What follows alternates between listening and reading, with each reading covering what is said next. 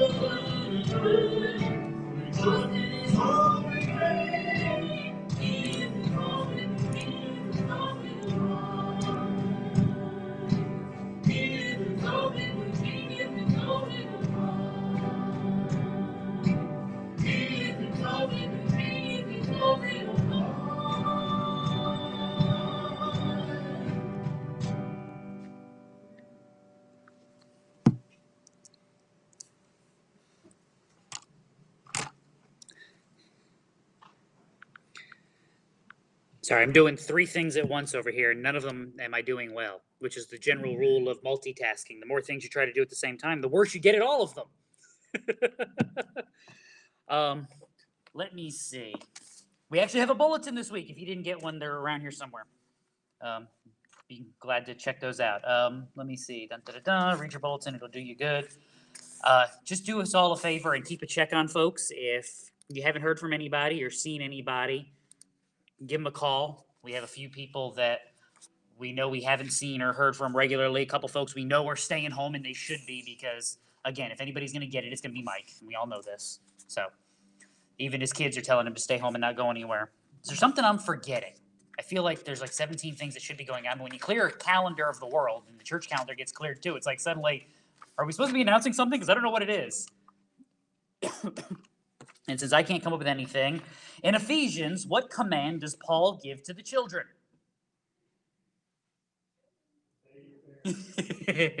Every parent knows that one, right? That's the first Bible verse you taught your kids. See, God says you have to listen to me.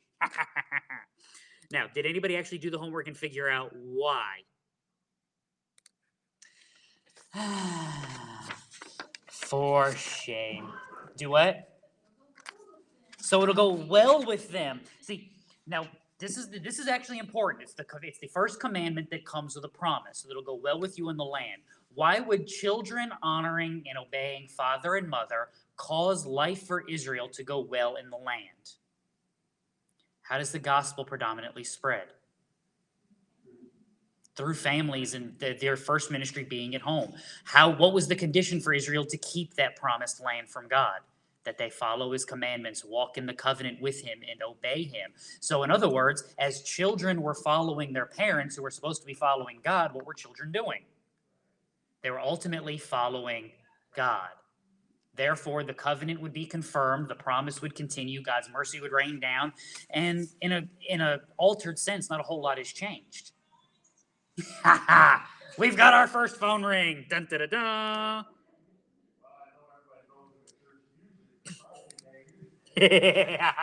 this is the one time we can catch him on a Sunday morning. so, yeah, the same idea happens today. Parents, as you are following after Christ, then your children should be following after you, therefore, following after Christ. If they're not, if you're not following Christ and they're they are following you, then we've got bad news for you. So this is important, not just then, but even continuing as parents disciple, as parents are disciples. So, fun, fun, fun. On what day were fish and birds created? Don't say it out loud. Don't give anybody the hints. Read your Bible, it'll do you good. Now, again, reason for the question is half the fun. Look it up. Notice the days of creation. Pay attention to the order and see if it lines up with science. It will be fun. There's actually a lot going on there with the days of creation and the reason they're in the order that they're in. So read Genesis 1, it'll do you good and figure out what God is doing. Am I forgetting anything else? In that case, we'll stop rambling even sooner than normal and get back to worship.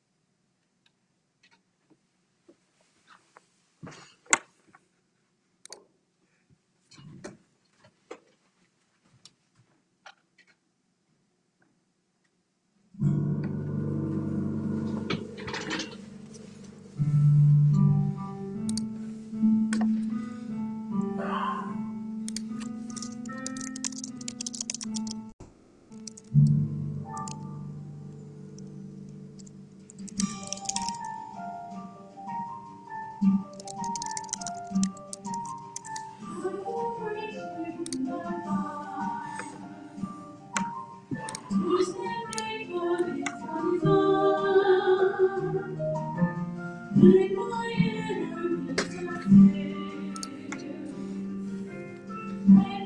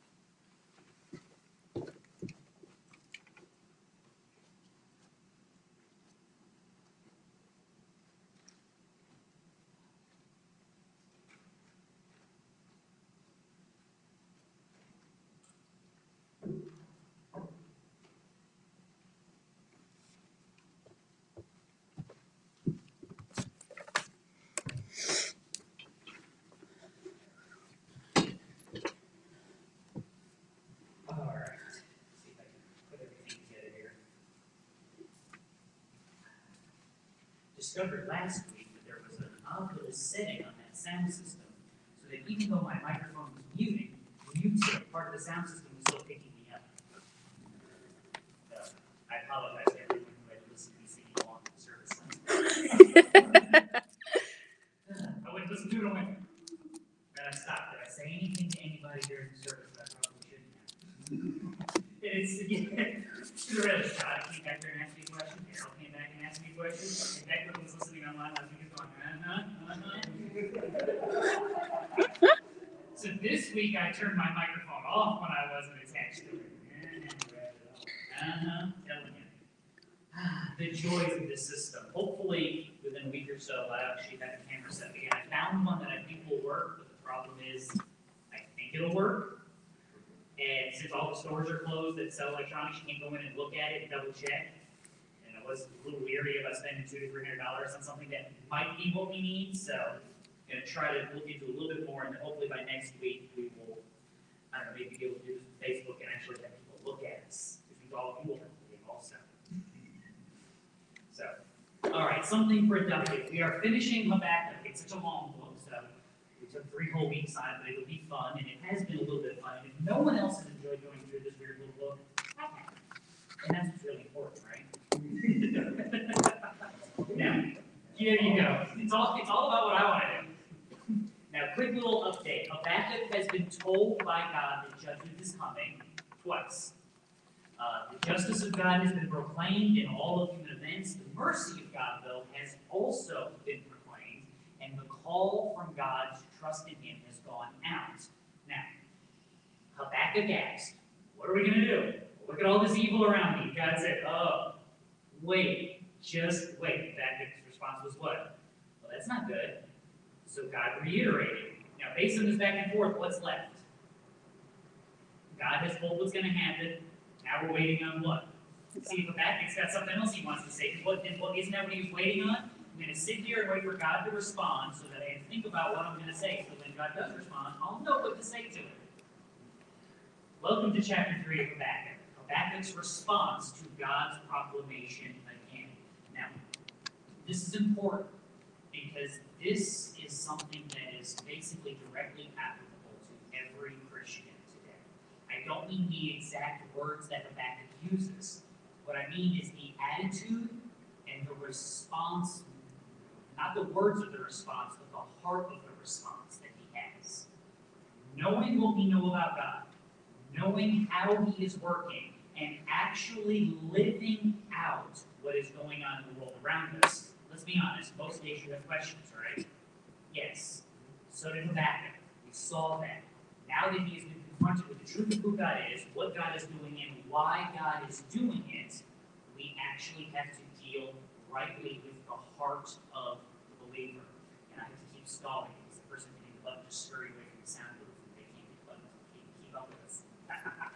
so, with all of that said, I'm done stalling. Habakkuk chapter 3.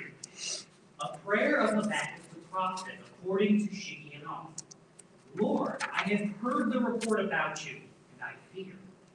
O Lord, revive your work in the midst of the years. In the midst of the years, make it known. In wrath, remember mercy. God comes from Teman, and the Holy One from Mount Paran, Selah. His splendor covers the heavens, and the earth is full of his praise. His radiance is like the sunlight. He has rays flashing from his hand, and there is the hiding of his power. Before him goes pestilence, and plague comes after him. He stood and surveyed the earth. He looked and startled the nations. Yes, the perpetual mountains were shattered. The ancient hills collapsed. His ways are everlasting. I saw the tents of Bashan under distress. The tent curtains of the land of Midian were trembling. Did the Lord rage against the rivers? Or was your anger against the rivers? Or was your wrath against the sea that you rode on your horses, on your chariots of salvation? Your bow was made bare, the rods of chastisement were sworn. Selah. You cleaved the earth with rivers, the mountains saw you and quaked, the downpour of water swept by, the deep uttered forth its voice, it lifted high its hands. Sun and moon stood in their places, they went away at the light of your arrows, at the radiance of your gleaming spear. In indignation you marched through the earth, in anger you trampled the nations. You went forth for the salvation of your people, for the, for the salvation of your anointed. You struck the head of the house of the evil, to lay him open from thigh to neck. Selah. You pierced with his own spears the head of his throngs. They stormed to thee to scatter us. Their exultation was like was like those who devour the oppressed in secret. You trampled on the sea with your horses, on the surge of many waters. I heard, and my inward parts trembled. At the sound, my lips quivered. Decay entered my bones, and in my. Because I must wait quietly for the day of distress, for the people to arise who will invade us. Though the fig tree should not blossom, and there be no fruit on the vines, though the yield of the olive should fall, or should fail, and the fields produce no food, though the flock should be cut off from the fold, and there be no cattle in the stalls, yet I will exult in the Lord. I will rejoice in the God of my salvation. The Lord God is my strength, and he has made my feet like hinds feet, and makes me walk on my high places. And then a little reminder for the choir director on my stringed instruments. there you go, it's in there. Read all of it. Now, that made perfect sense, right? We can just amen and go home, right? Yeah. Martin's got the space like, no, I, I, I need a little. I got questions. What's that line? I am made of questions right now. So, rewind back to the beginning, we will make sense of this. Verse one, believe it or not, we will start making sense of it from the very beginning. A prayer of Habakkuk the prophet according to Shigionoth. Now, They're like, what in tarnation is a Shigionoth? It appears one other place in all of Scripture. One, the introduction of Psalm seven. Not the verses, but the introduction, which, if you want to get technical, in some Psalms, the introduction is actually part of the verses, which, which in English we don't count, but in uh, Hebrew they would, so that's sometimes the verses are off, so in English it's like Psalm 7:2, whereas in Hebrew it would be Psalm 7:3 because they counted. So, a Shiggaion of David, which he sang to the Lord concerning Cush of Benjamin. Going, well, that didn't help me at all. It doesn't help me a whole lot either, so I went digging, and people with like initials after their names went digging, and I sort of trust what they have to say. I say sort of because sometimes you gotta wonder. The nearest we can figure, notice how definitive I'm being. The nearest we can figure is a shigion or a shi, uh, shigionoth is a praise. It's an exaltation of power and majesty. It's basically an ancient praise song. Now, if you remember what we just read, you're going, I still have questions. because that didn't sound like any praise song that I've ever sung in the church. Now, that's a good thing though, because this is praise and exaltation of God for who He is, what He does, and specifically how He does it. Now, if you're wondering, why have that response? Remember what Habakkuk has been confronted with and what has been confirmed with him. I'll rewind back to a verse that we read last week, which is at the end of Job. I have heard of you by the hearing of the ear, but now my eye sees you. Therefore I retract and I repent in dust. What was Job's entire thing? I'm not guilty and God has done this to me. If God would come down here and answer my questions, I would have a fair hearing and be not guilty. And God comes down. Job realizes what?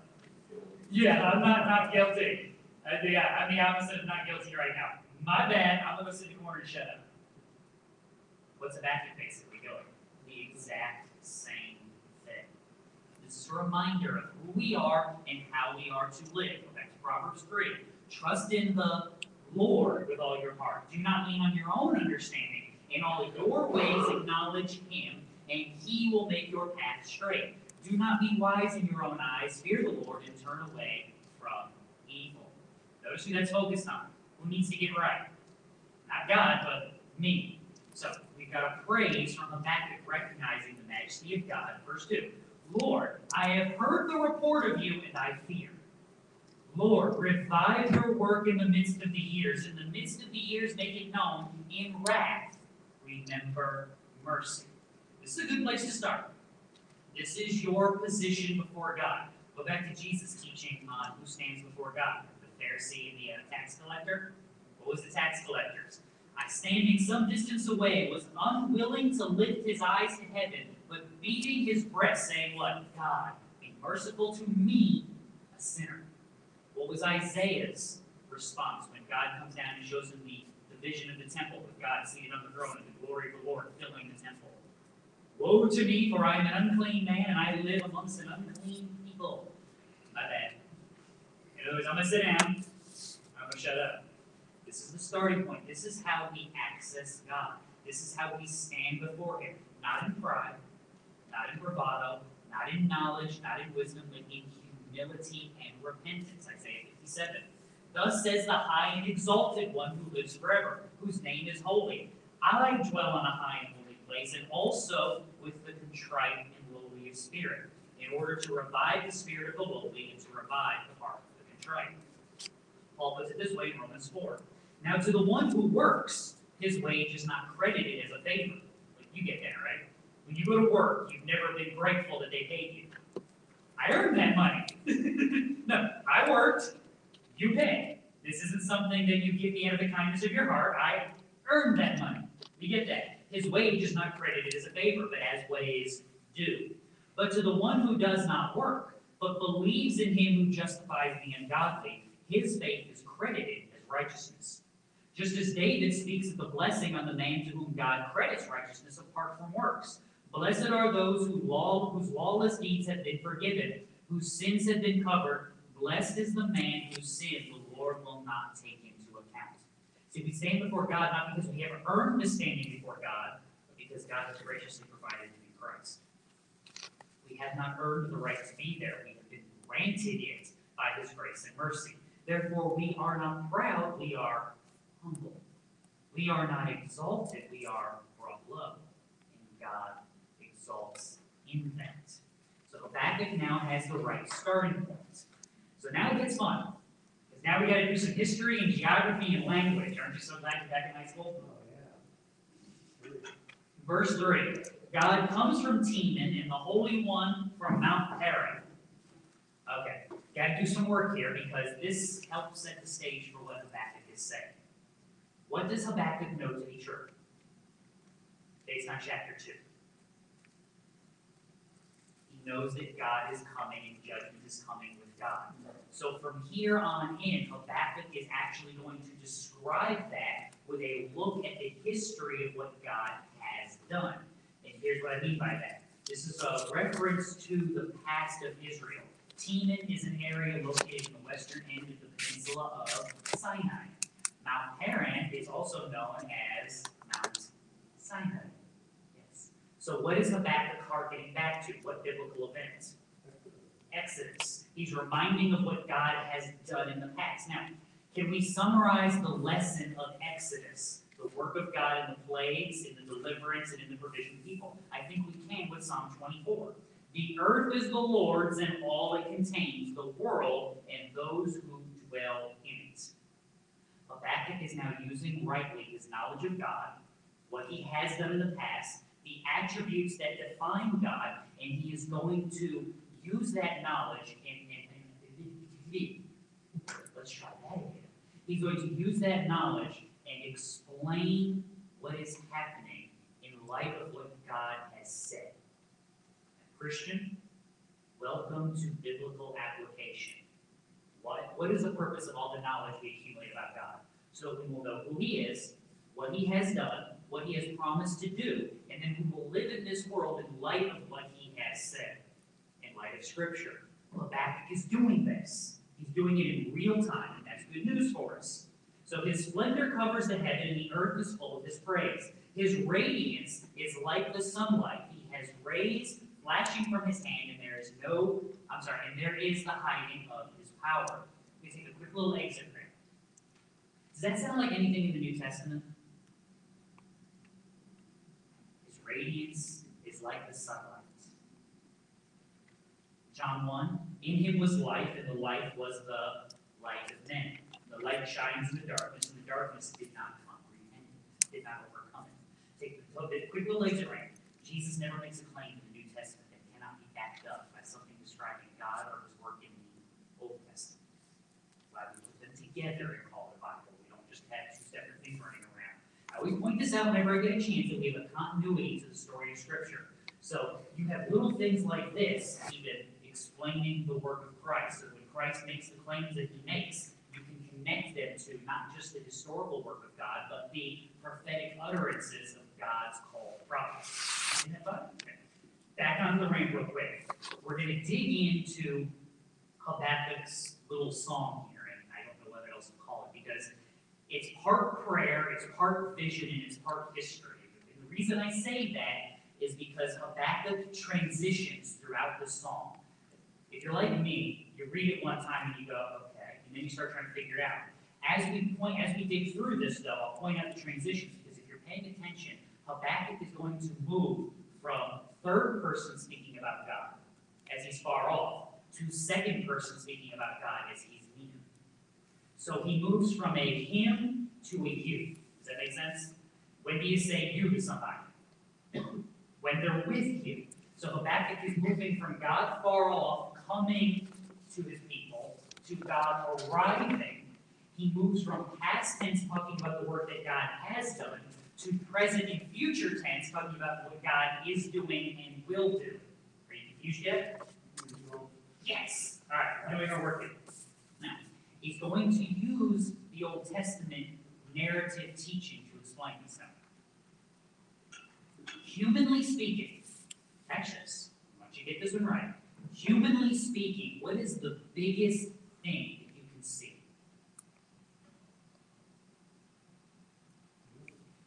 You can't really see the universe. The sky. There it is right there. The world. Powers that we have on this planet. I mean, we can see the sun, but from a human perspective, how big is the sun?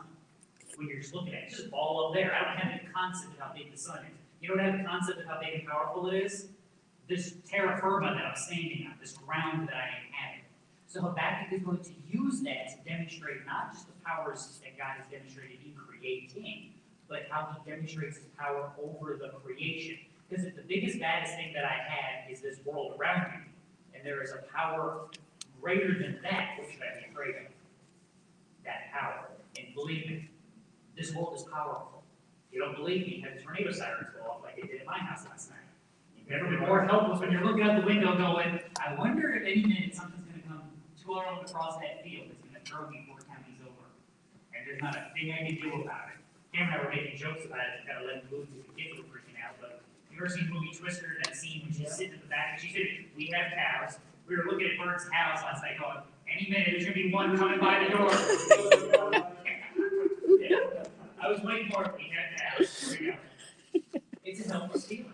There's tornado comes across my back field, what am I gonna do about it? Nothing.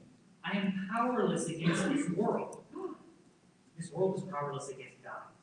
That's an important reminder, something that Habakkuk is going to use throughout this. But he's going to do it in light of God's promises, specifically 2 Samuel 7. When your days are complete and you lie down with your fathers, this is God speaking to David, I will raise up your descendant after you, who will come forth from you. I will establish his kingdom. He shall build a house for my name, and I will establish the throne of his kingdom forever. I will be a father to him, and he will be a son to me. When he commits iniquity, I will correct him with the rod of men, and the strokes of the sons of men. But my loving kindness shall not depart from him, Saul, whom I removed from before you. Your house and your kingdom shall endure before me forever. Your throne shall be established forever. Habakkuk is going to have that in mind as he explains this now. Remember that promise, because we're going to come back to it in a few verses. So, verse 5, 5, 6, and 7. Before him goes pestilence. Plague comes after him. He stood and surveyed the earth. He looked and startled the nations. Yes, the perpetual mountains were shattered. The ancient hills collapsed. His ways are everlasting. I saw the tents of Cushan under distress. The tent curtains of the land of Midian were trembling. So, in other words, when God arrives, what's coming with him? Judgment is coming. Rewind. When did God really, air quotes here, when did God quote unquote arrive in? Going back to the Exodus, remember? When Moses and Aaron are standing before Pharaoh proclaiming, when does God really show up? When the plagues hit. Because up until that moment, who thinks they're in charge of Egypt? Pharaoh does. It's when the plagues begin that suddenly we're dealing with a power outside of Pharaoh and a power outside of nature. So God, quote unquote, arrives when judgment comes. Fast forward in Scripture. When God arrives, what will come with him? 2 Peter chapter 3. The day of the Lord will come like a thief, in which the heavens will pass away with a roar, and the elements will be destroyed with intense heat, and the earth and its works will be burned up. When God returns again, he comes out in judgment upon sin. It's one of the prayers, right? It's one of the things we long for. Is God, get rid of this sin. I want it gone from me. I want it gone from everybody. But in order to do that, we've got to done with it. Judgment will come. Notice what it comes over. This is why we've done a couple questions and tri- uh, trivia time on the plagues. What is God systematically doing in the Exodus? He's demonstrating his power not just over one aspect of his creation, but how much of it? All of it. The weather, the water, the animals, whether it's the animals you farm or the animals you can't control, even to the power of life and death in your own household with the final plague, death of the firstborn. God demonstrates his power over everything. That's why I said we can summarize Exodus in Psalm 24. The earth is the Lord's and all it contains. God's power extends that far. Psalm 104. He established the earth upon its foundation so that it will not totter forever and ever. You covered it with the deep as with a garment. The waters were standing above the mountains. At your rebuke they fled. At the sound of your thunder they hurried away. The mountains rose, the valleys sank down to the place which you established for. You set a boundary that they may not pass over, so that they will not return to cover the earth. It's a reminder of creation. The waters covered the surface of the deep, right? And what does God do next? Then God said. Psalm 104 is a poetic way of describing what God has done. The mountains and the valleys are there, but we can't see them. Why? Because there's a covering. Who moved it? God. How did he do it? Move. And the water said, Yes, sir. And when the waters lined up, God said, You stop right there. And the water said, Yes, sir. And the rivers flowed, and God said, Not over there. And the river said, Yes, sir. His power extends over all of that. Now, that was then. What's coming future? What's the result of that judgment coming at the end? Revelation chapter 6. The kings of the earth and the great men and the commanders and the rich and the strong and every slave and free man hid themselves caves and among the rocks of the mountains. And they said to the mountains and to the rocks, Fall on us and hide us from the presence of him who sits on the throne, from the wrath of the Lamb, for the great day of the wrath is coming. Who is able to stand? When God judges sin, how much sin will he judge? All, all of it. Who is then spared? Who will stand? Fast forward to chapter 7. After these things I looked, and behold, a great multitude which no one could count, from every nation and all tribes and peoples and tongues, standing before the throne and before the Lamb, clothed in white robes, palm branches were in their hands, and they cry out with a loud voice, saying, Salvation to our God who sits on the throne, to the Lamb. So you have a picture of two different things going on. Both people are experiencing the presence of God. One is saying, hide me, hide me. The other one is saying, thank you. Exactly. What's their difference?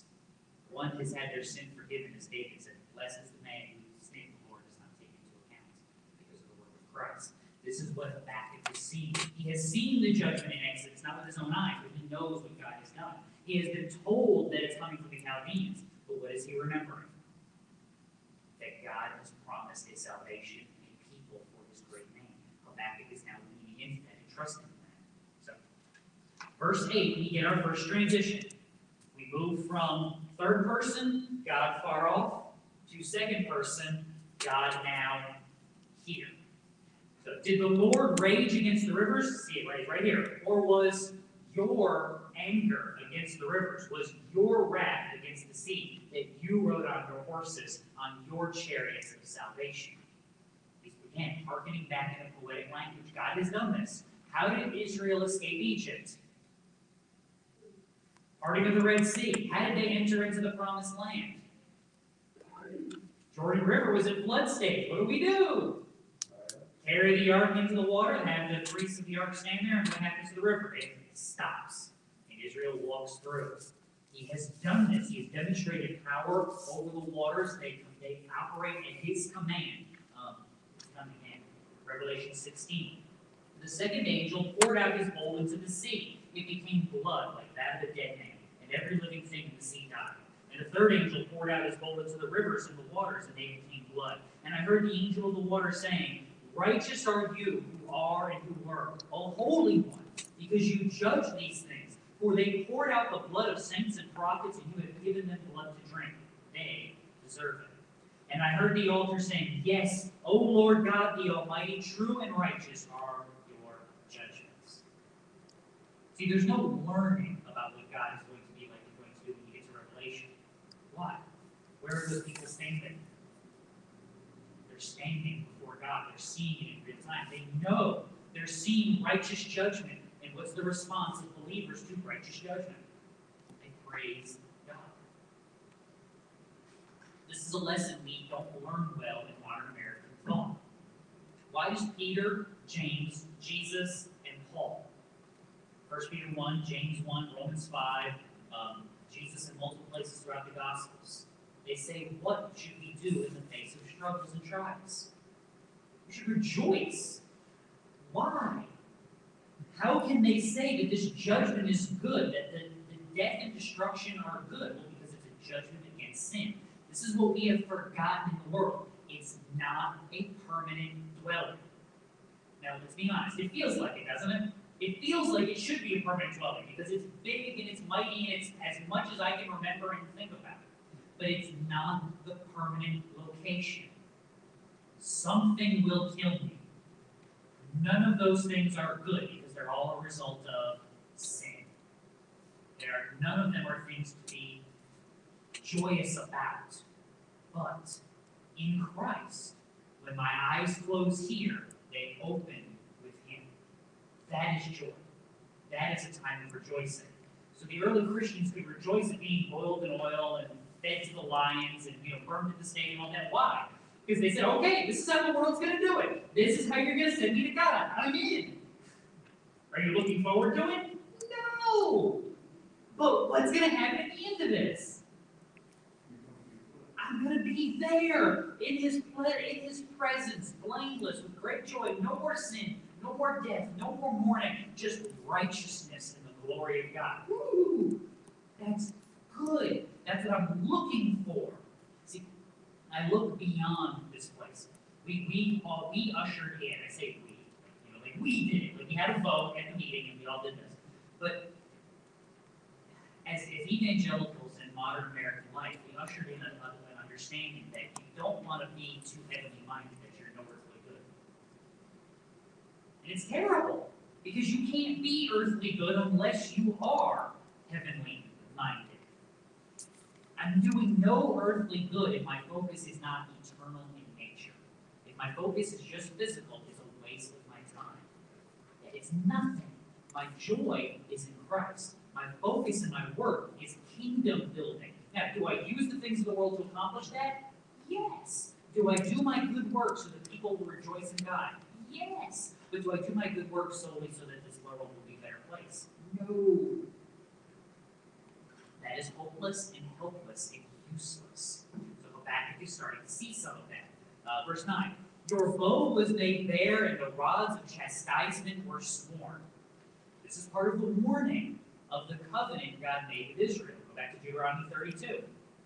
Indeed, I lift up my hand to heaven and say, as I live forever, if I sharpen my flashing shoulder, lashing sword, say that three times fast, I dare you. My turn to Sean Connery, my flashing I sharpen my flashing sword and my hand takes hold of justice, I will render vengeance on my adversaries. I will repay those who hate me. I will make my arrows drunk with blood.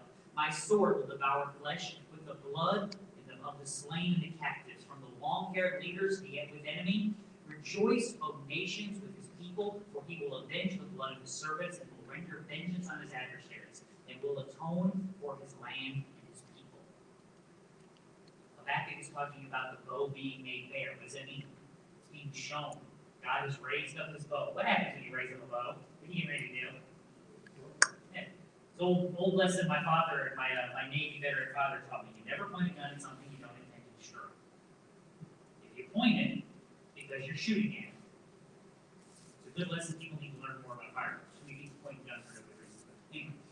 Same thing here with the bow. God's raising up his bow. You think he's doing it just for the fun of it? Judgment has come. Habakkuk understands that. What is he rejoicing in? That God will do this work, that God will deliver on what he has promised. Because what God has promised judgment to sin, what has he also promised to those who trust in him? Salvation. If he's going to proclaim the one, what do we know he's also going to do? He's going to fulfill the other. You cleaved the earth with rivers. The mountains saw you and quaked. The downpour of waters swept by. The deep uttered forth its voice. It lifted high its hands. You got this one. What is that? What is of harkening back to? The mountains saw you and quaked. The downpour of water swept by. The deep uttered forth its voice. It lifted high its hands. That's Noah. There's your flood right there. Genesis 1 2. The earth was formless and void, darkness was over the surface of the deep, and the Spirit of God was moving over the surface of the waters. We covered that a little while ago. This is the beginning of creation. What does God do from there? He speaks, and dry ground appears. He speaks, sun, moon, stars. He speaks, animals. He speaks, vegetation. All of these different things, right? What does he also do? Seven, uh, Genesis 7. In the 600 year of Noah's life, in the second month, on the 17th day of the month, on the same day, all the fountains of the great deep burst open, and the floodgates of the sky were open. See, We romanticize what happened with Noah and the flood. It didn't just rain a lot. Where is there more water, in the atmosphere or underground? The fountains of the great deep burst open. How do you get the water under the ground to get on top of the ground? What do you gotta do to the ground? Yeah, you gotta rip it to shreds. What is Matthew talking about? The mountain saw you and quaked. Why? What did God do? He ripped the ground. The downpour of water swept by. The deep uttered forth its voice. The waters and lifted high its hands. Poetic song version of saying what? There's a whole lot of water above and below. I feel the next move under my feet. I see the skies are tumbling down, tumbling down. See, there you go. There's good theology in doo-wop. You didn't know that, did you? Now you did. And that'll be stuck in your head the rest of the day. You are welcome. See, there you go. It's got to beat. You can dance to it, right? this is important, though. What is Habakkuk harkening back on? When God arrives and God is standing here, what's he going to do? This is what his judgment looks like. We forget this sometimes. This is why we don't like reading the Old Testament because we're like, well, it's all that violence and blood and gore against what? Sin. Against sin. God, in his anger against sin, is demonstrating his righteousness and his love of his people.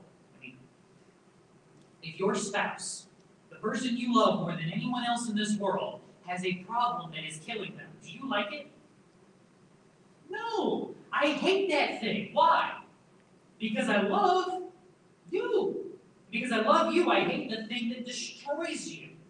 Welcome to God and His humanity. How does God hate sin? It destroys His creation. It corrupts His image in His people. Therefore, He hates it and He wars against it. And what does the warring of God against something He hates looks like? The mountains saw you and quaked. This is destruction. Sun and moon stood in their places. They went away at the light of your arrows, and the radiance of your gleaming spear. In indignation you marched through the earth. In anger you trampled the nations. Go back to Revelation 6. The great wrath of God and of the Lamb has been unleashed. Who will stand? No one who wars, no one who fights, no one who commits to the battle against him will stand. This is an Old Testament lesson as well, Psalm 2. Uh, Psalm 2 starts out with the nations doing what? We're going to shake off the bounds of the bonds of God. We're going to cut loose his chains and his fetters. We're going to be free and we're going to run this place. How's that going to work out? He who sits in the heavens laughs. The Lord scoffs at them. Then he will speak to them in his anger and terrify them in his fury, saying, As for me, I have installed my king upon Zion, my holy mountain. The nations will not stand because they cannot stand. Now, if you weren't confused yet, you're about to be. Because it's about to get worse. Because we're making another another transition. We are moving from the past. We move from the past to the present. We are now going to work towards the future. Habakkuk has way too much fun, but he's going to look at the future based on what? What he knows about God and what he knows about God's promises. So, verse 13, we'll camp out here for a second. You went forth for the salvation of your people, for the salvation of your anointed. All right. God remembers his people, and he remembers what he has promised them. Now, did anything jump out at you there? You went forth for the salvation of your people, for the salvation of your anointed. That's specific, isn't it? We read about anointing and, and setting people up in the Old Testament. There are very few references to a specific be anointed. There's really only one other big reference to the anointed. It comes from Psalm, from Isaiah 45. Thus says the Lord to Cyrus, his anointed, whom I have taken by the right hand to subdue nations before him, to loose the loins of kings, to open doors before him, so that gates will not be shut. Cyrus is promised by Isaiah as the king who will reestablish Israel. And Cyrus actually does this at the end of, of Second Chronicles. It's Cyrus's decree that enables the exiles to go home, to rebuild the temple, and to institute praises and worship to God, to offer the sacrifices again in his temple. This is when you see. I hate when that happens. Oh, came back. This is when you see Zerubbabel as recounted by the scribe Ezra. Zerubbabel goes back. Great name. If you're looking for a name and. Not gonna be a whole lot of running around the hospital, right now. It's fun to say, so. Uh, he goes back, this is when Ezra and Nehemiah return, and you see the rebuilding of the wall around Jerusalem by Nehemiah, you see the reinstitutions of the sacrifices, all of these things are because of the decree of Cyrus allowing the exiles to return. Now, is, uh, is, is, Cyrus the end-all be-all of God's prophetic promises? No, because if he was, the world should have stopped turning once that was done. He's not. Isaiah forty-five, two. I will go before you and make the rough places smooth. I will shatter the doors of bronze and cut through their iron bars. Cyrus is like a lot of things in the Old Testament. He is a now and a not yet. So we talk about a now not yet in salvation. You are saved and you are being saved. You are justified and you are being sanctified. You will be glorified. So you are saved, you are being saved, and you will be saved. If you're not confused yet, you need to know, keep going. In this, in prophecy towards Cyrus in Isaiah forty-five, God weaves together through Isaiah a now, not yet. And if you're unfamiliar with what I'm talking about, go back to Second Samuel seven. The promise to David of your king who will sit on your throne after you, who will build a house for my name, and I will establish it. Who is that? It's Solomon. See, somebody else is Jesus. Yes. It's both. You have a weaving through the now and not yet. The promise today to David that your son will sit on your throne after you. That's Solomon. He'll build a house for my name. That's the temple that Solomon builds. He will rule and I will chastise him when he sins. That's Solomon. But the king who will reign eternally at the end of that chapter, that's not Solomon. Solomon dies. That's Jesus. He will build a house for my name, which Jesus did. Where's the temple of God? It's not in Jerusalem, it's in each and every believer as a temple of the Holy Spirit. The dwelling of God is no longer in a building, it is in his people. That's the work of Christ. That eternal reign. There's no need for chastisement, but the rod of men does smite Christ. On whose behalf? His or ours? Ours. He has no sin. It is our sin placed upon him. So in that promise to David, you have a now coming with Solomon, but you have a not yet coming with Christ. You have the same thing with uh, you have the same thing with Cyrus and Isaiah. You have a now, well, a couple hundred years from then actually, but you have a now that Cyrus will do this, but it is a foreshadowing, a picturing of what will occur. And this is one of those times when I'm really mad at my NASB because they missed it like, like that much. You went forward for the for the salvation of your people for the salvation of your anointed. I know I have one listening on, on the, uh, on the live stream, but it's not of.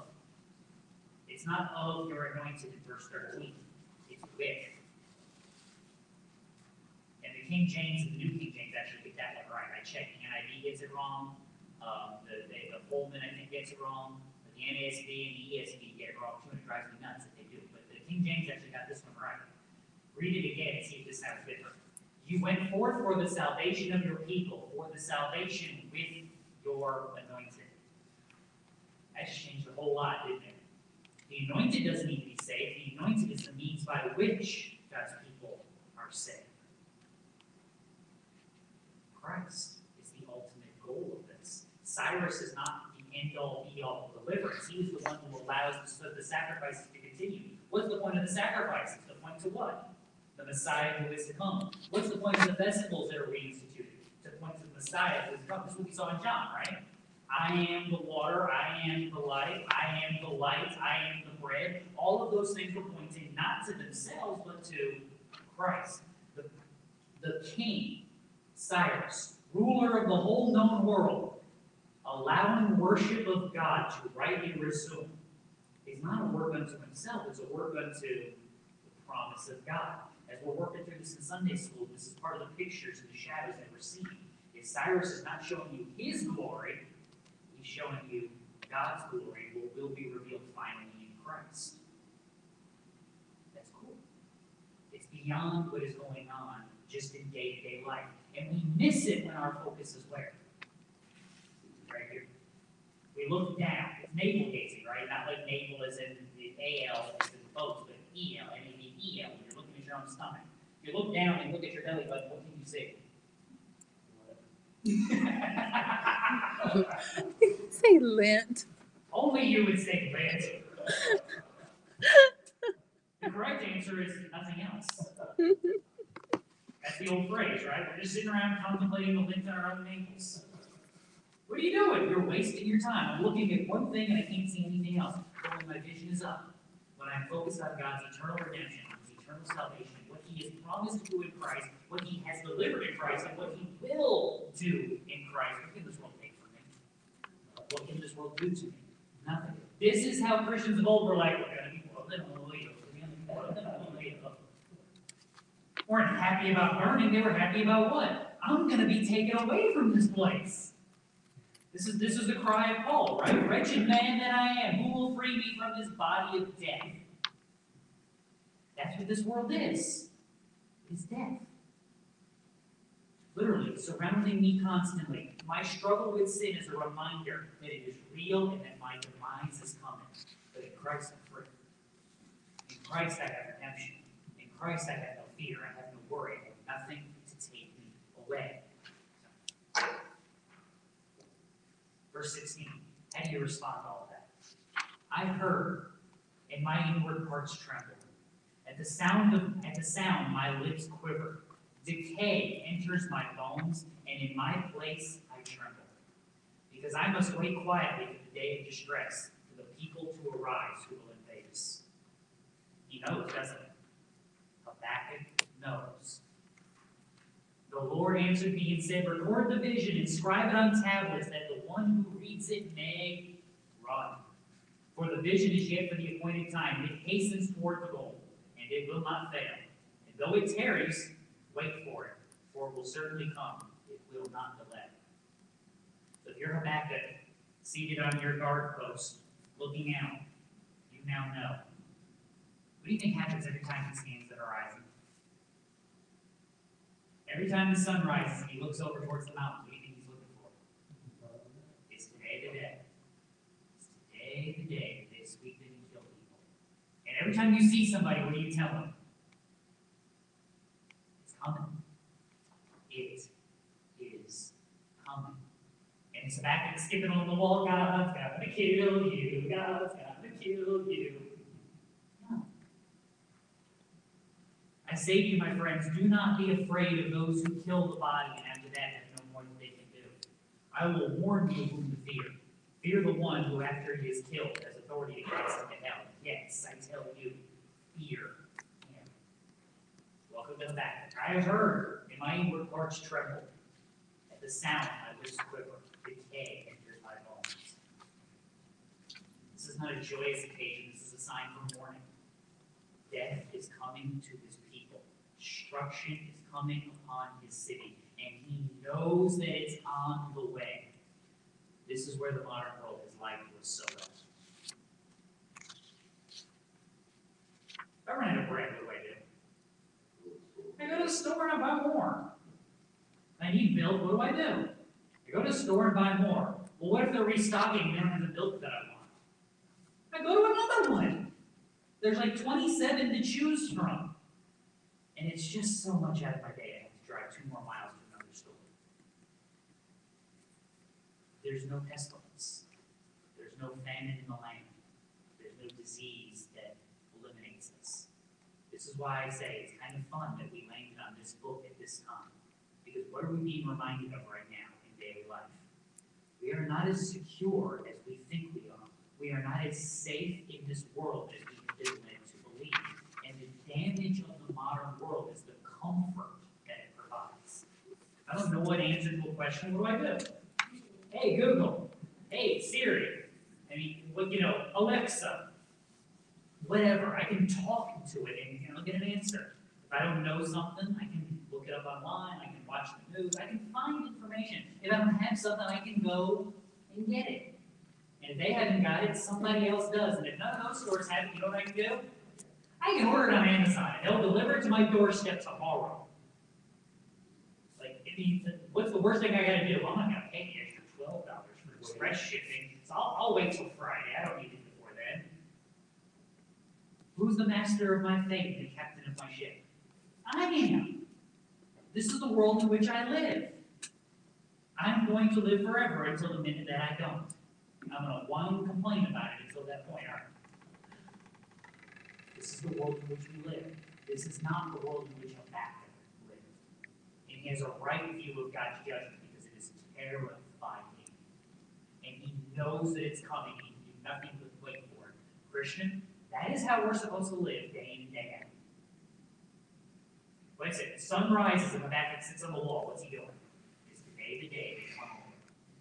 What was the lesson from Jesus' parables? How should you be waiting for the master to return? That's how he's coming. How should I be waiting? Like he's coming tomorrow. So I'm ready right now because the next morning, what am I doing? Okay, today's not the day. All right, let's get ready because tomorrow's going to be the day. We don't live like that. We don't. Because the world conditions us to do something else. Habakkuk has had that taken from him. He started out whining with God, when are you going to judge these people? Well, you wouldn't do that. Okay, I will wait. That's a progression of someone who's now looking every single day. We are dead daily, day and day. We take up our cross. We forsake ourselves, the pleasures of this world, the desires of our flesh, and follow after Christ. Why? Because today might be the day. And I wasn't ready. Whose fault is that? That's mine. Whose destruction could that day? Mine and people around me. Because who didn't make disciples that day? I didn't. Who didn't discipline himself that day? I didn't. When might he come? I don't know. Twelve forty-five. How should I know? But my my expectation should be what? Looking out, Though the fig tree should not blossom, there be no fruit on the vines, though the yield of the olive should fail, the fields produce no food, though the flock should be cut off from the fold, and there be no cattle in the stalls. Wait, did we leave anything out? I mean, that's a that's a rotten day, right? There's no figs, there's no blossoms, there's no fruit, there's no olives. We're not making wine, we're not eating food, there's no cattle, we're not having burgers, we're, we're dead.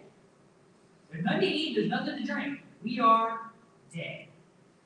Yet, I will exult in the Lord. I will rejoice in the God of my salvation. The Lord God is my strength. He has made my feet like hinds' feet and makes me walk on my high places. As an illusion, the deer on the mountains. You ever watch videos of like deer and goats and stuff in the mountains? And they're like standing on an 87 degree ledge, like, you know, with four hooves and one rock. And how do those buggers do that?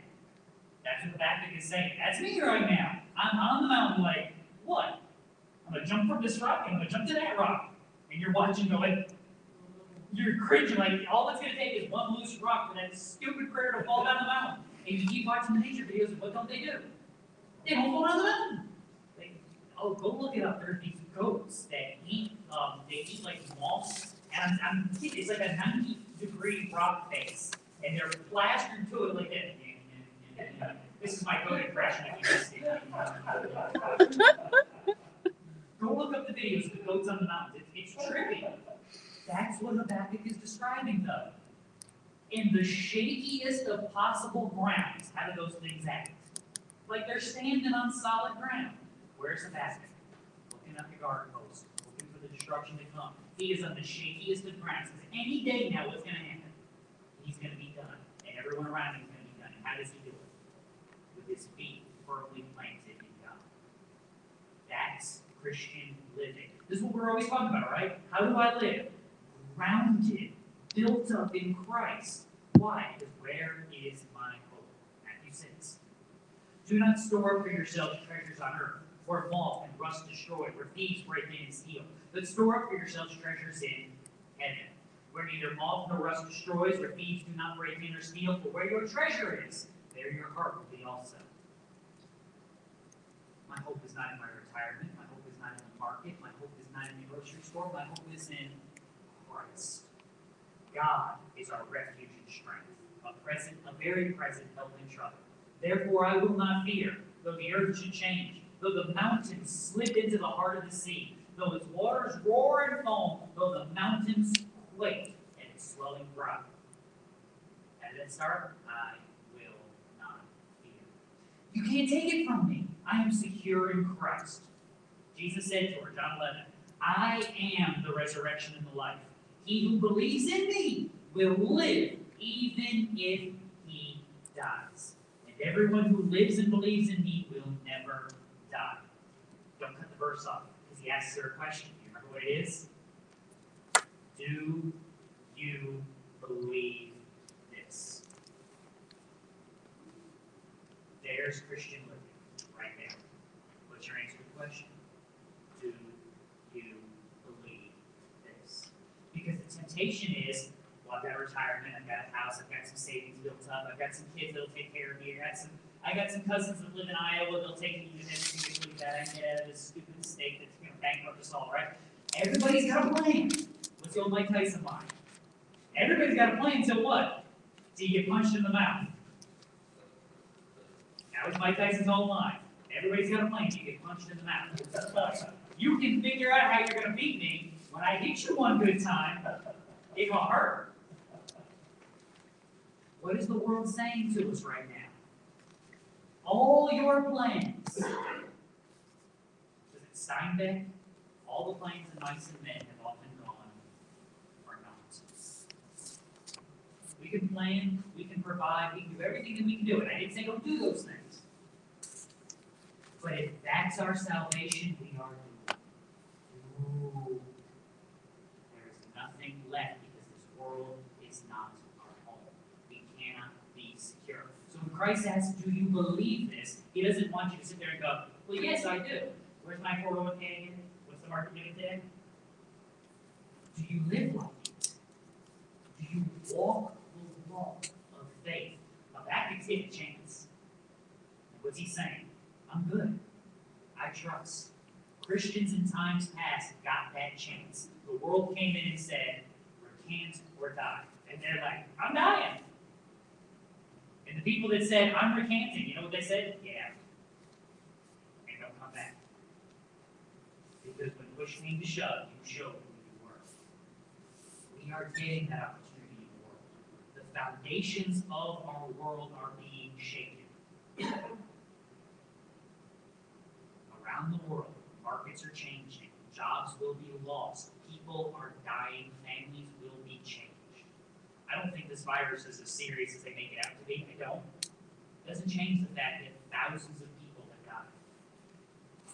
That hundreds of thousands of people have gotten sick, that millions of people have lost their jobs. None of that has changed. What we're being shown is how secure our footing is in this world. And those of us that are running around screaming like chicken little, the sky is falling, the sky is falling, are showing that we don't have that firm foundation. In Christ, Christian, we should. And not only should we have it, we should be demonstrating it, and we should be teaching it. That's the step the world needs to hear. Why am I not afraid? Why am I not cowering in fear? Why am I not destroyed by what's going on in the world? Because it's not where I live. I'm just renting. I don't own this.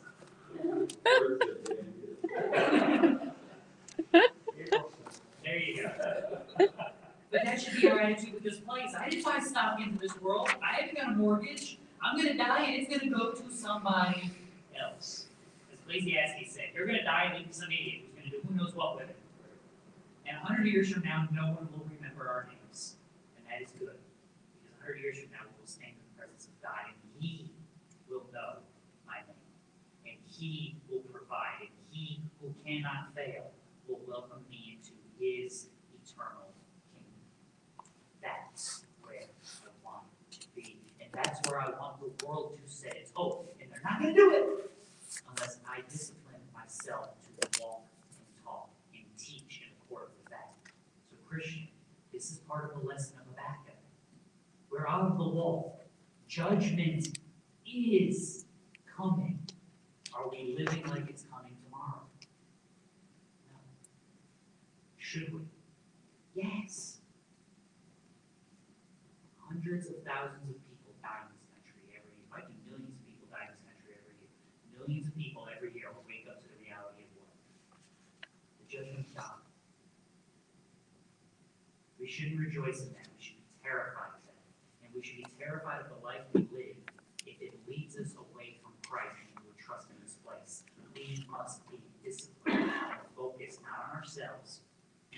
world, but on Christ and his kingdom. It is, it is- only then that we actually have a foundation to deal with this world, right? Let's pray. Dear Lord, we thank you. We thank you for the provision that you have given, for the salvation that you have brought, for the joy at your coming that we will experience. But Lord, we also fear at the coming of your judgments, that there is coming a time when your wrath against sin will be Lord, in the interim, I pray that you would secure us, that you would strengthen us, that we would be consistent witnesses to your goodness and your mercy and that when the time comes, we would have nothing to fear, but we would rejoice at your coming. In Christ's name we pray. Amen.